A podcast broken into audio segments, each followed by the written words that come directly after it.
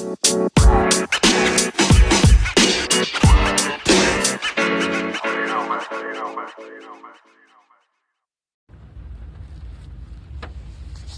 はようございます。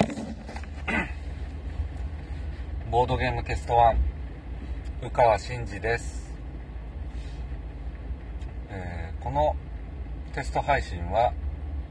退屈な通勤時間をボードゲームの一人語りでもしながらなるべく有意義に過ごそうと考えて始めたポッドキャストになります。今回第1回目ということで、えーこの配信のですね基本情報なんかを言っていきたいと思うんですけどもまず私宇川真二の基本情報なんですが、えー、大体ボードゲームを始めて6年目。であの 軽量級のゲームから重量級のゲームまで、えーまあわりかし幅広くやってる方なんじゃないかなと思っています。ただねあの新作とかを、まあ、頻繁にやるような環境ではないので、まあ、ボードゲームの紹介とかをねする上ではそんなに新作の割合は多くないんじゃないかなと思います。配信の内容としてもですね、えーそのことからまあ旧作がメインになるのかな、えー基本的に前半ではの好きなゲームの紹介なんかをする。で後半ではまあ取り留めもない話をねできたらいいんじゃないかなと思っています。でまあ私事なんですけども仕事でねあのちょっと雑談とかをせざるを得ないというね状況がありますので、えー話し下手な自分としてはリハビリの意味も込めてこの放送をやっています。なのでまあこうですねお聞き苦しい点とかがあるかと思うんですけれどもまたねあのこの環境音から分かる通りですね車で通勤しながら録音しているのでどうしても独りよがりな内容になってしまったりとかあとは情報がね間違ってたりとかっていうことがあるかと思うんですけれどもその辺はちょっとご容赦いただきたいかなと思っています。で、えー第1回目なんですけれども、えーボードゲームの紹介ということで1回目はボーナンザを紹介したいと思います。まあ定番どころではあるんですけどね、えーウベ・ローゼンベルクの、えー何年なんですかね。よくわかんないですけども。確か、えー前世紀に1990何年とかに出たゲームだと思います、えーゲームの基本情報としては、えープレイ人数は3から5人で、えー。手札を、えーとまあ、コントロールしていってでなるべくお金を稼いでいくというカードゲームになりますね。システムとしてはうん割と特徴的でよく言われるのが、あの手札の順番をね入れ替えてはいけないであるとか、えーそういった部分を含めた交渉ですね。他のプレイヤーとカードをやり取りするという部分があの特徴的かと思います。でまあね、あのーこのゲームのどこが好きなのかっていう話なんですけども私そのどちらかというとねあのシステム中というかシステムマニアというかこう刺激的なシステムを目にするとまあこうねすげえなって思うタイプのプレイヤーなのでこのゲームもねあのそのシステムが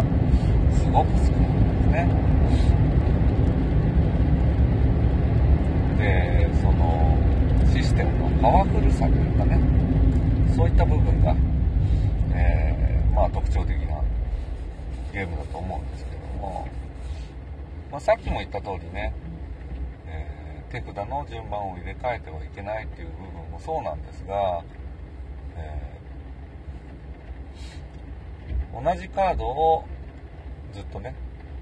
揃えていかなきゃいけないのにこうどう考えても同じカードがずっと重ならないようになってるわけですね。ランダムでこう出てくると。で手札の順番を入れ替えてはいけなくて手前から出してはいかなければいけないのでどうしてもあの同じカードばっかり出せる状況ではなくなってしまうと。でおまけにですねあの2枚もランダムて開いた上にですねあの手札から出せるのは1枚もしくは2枚なんですが巻い手番3枚補充があるんですね。どう当たって手札が増えてしまう。でこのいくつものシステムが何て言うんですかねその交渉をですねしろっていうプレイヤーに仕向けてくるわけですねう首根っこ掴んで「お前ら交渉しろよ」っつって他の例えばですねカタンみたいなゲームとトップを走ってると後半ねあの交渉も受けてくれなくなったりだとかあとは港とかですねを使うことによって交渉せずともあのうまくいくような仕組みが取られているわけですよ。まあ、交渉してもいいよというシステムのことが多いんですけれども、このゲームは交渉しろと、ね、言ってくるわけです。交渉という、えー、体験をプレイヤーに、ね、面白く体験してもらうために、えー、システムが全てそれに向かって作られているこのことをねまああの感じながらやってもらえるとよりこのボーナンダっていうゲームが楽しめるんじゃないかなと思います、えー、拡張なんかがねすごいいっぱい出てるので、えー、それらをね集めるのもいいんですけれども基本だけでもねもう何度でも繰り返し遊べるゲームなので、まあ1個はねまあこんな放送ねあの聞いてる人は基本的にこのゲームやってる人だと思うんで持ってるとは思うんですけれども是非やってもらいたいねつまずにそういうふうに思います。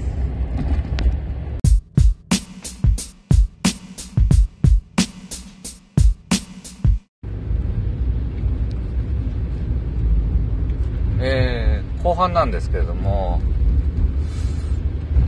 今日はね、あのー、3月の21日で、えー、1週間前の話なんですけれどもね、1週間前、1週間ちょっと前の話なんですが、えー、高円寺に行ってきた。ね、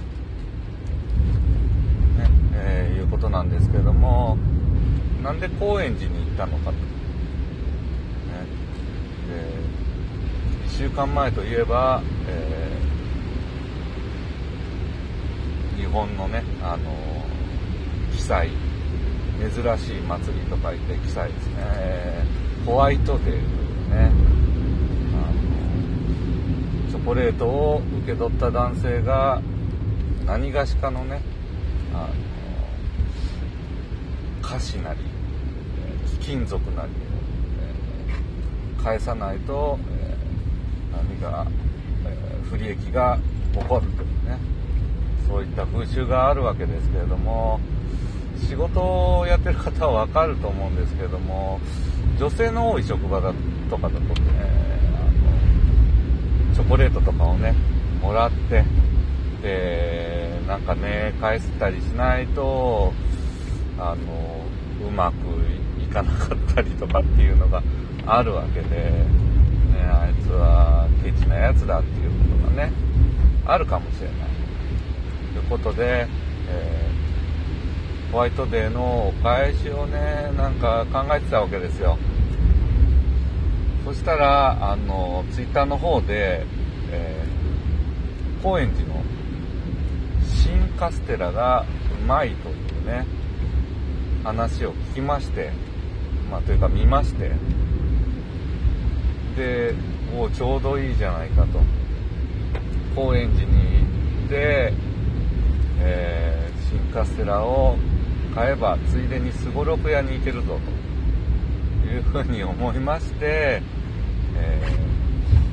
ー、高円寺に行ったわけですね。まあすごろく屋の部分はね言ってもしょうがないんで、えー、省きますけれども。高円寺の駅前あれ南口になるのかな？あのー、前のすごろく屋があった方の出口ですね。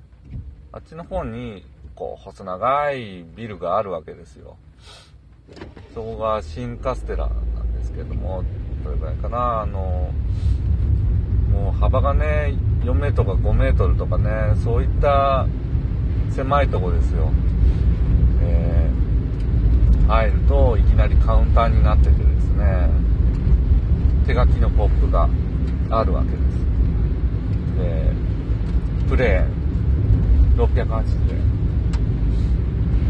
で生クリーム。あと3月限定。なんだえー、チェリーか。でもうねいきなりこうほかほかの工場直結みたいな感じのね雰囲気のお店なわけで。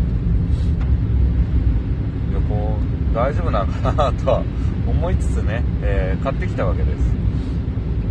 で言ってもカステラですからね。えーと、カステラってそのなんだろうな。そのすごい甘くてちょっとどっしりとした感じの部分を楽しむようなところあるじゃないですか。なんかこうそこのところにねザラメとかが敷いてあったりとかねたまにしますけれども。これがねあの食べてみるとすっごい軽いんですよ。あのどれぐらい軽いっていうすごい柔らかくてですね。しかも甘みが少ない。あのチーズスフレとかあるじゃないですか。あれぐらい柔らかいんですよね。こうクシュッとしてる。で甘くないんですけどもその甘みがねあの卵焼きぐらいの甘みなんですよ。でカステラってっていうにはもうちょっと甘いかと思ってたんですけどもかなり控えめなのでこう食べた時にですね卵の風味がねふわっと香ってくるわけですよ。それがねすごく美味しくってあの持ってったんですけどもあの、結構職場でも好評でして。どちらかといえばねあのチェリーの方よりもプレーンの方が実は人気がありまして。結構大きいんですけども値段もさっき言った通りプレーン680円とかなんで安いと。なので、えー、ぜひ高円寺にね、あのー、行ってすごろく屋に行く会がある人もいるかと思うんですけれどもその後でまあもう帰るだけだなという方はですね是非ちょっと足を伸ばして足を伸ばすってことでもないんですね。駅前すぐなんでね。あの買ってみてはいかがでしょうか、えー、プレーンが680円で生クリーム入りが880円だったかな。で生クリームの方はねあの賞味期限消費期限がですね2日しかない。でプレーンの方は3日持つんでね。あのゆっくり食べてもいいです。大きさ的にねあの普通のカステラよりもちょっと大きめぐらいなんですけれども普通のケーキを食べる感覚で半分ぐらいいけんじゃないかなと思うぐらい軽いね。1人で1本食えるかっていうとそれはあの甘党の人じゃないとねなかなか難しいかと思うんですけども、まあ、家族とかだったらねペロッといけちゃうんで是非、えー、試してみてください。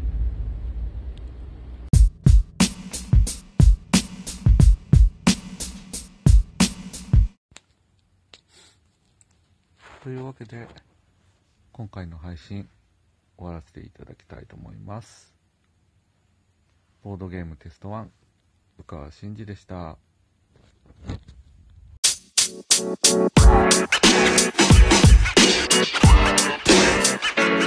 know, man. You know, man. You know, man.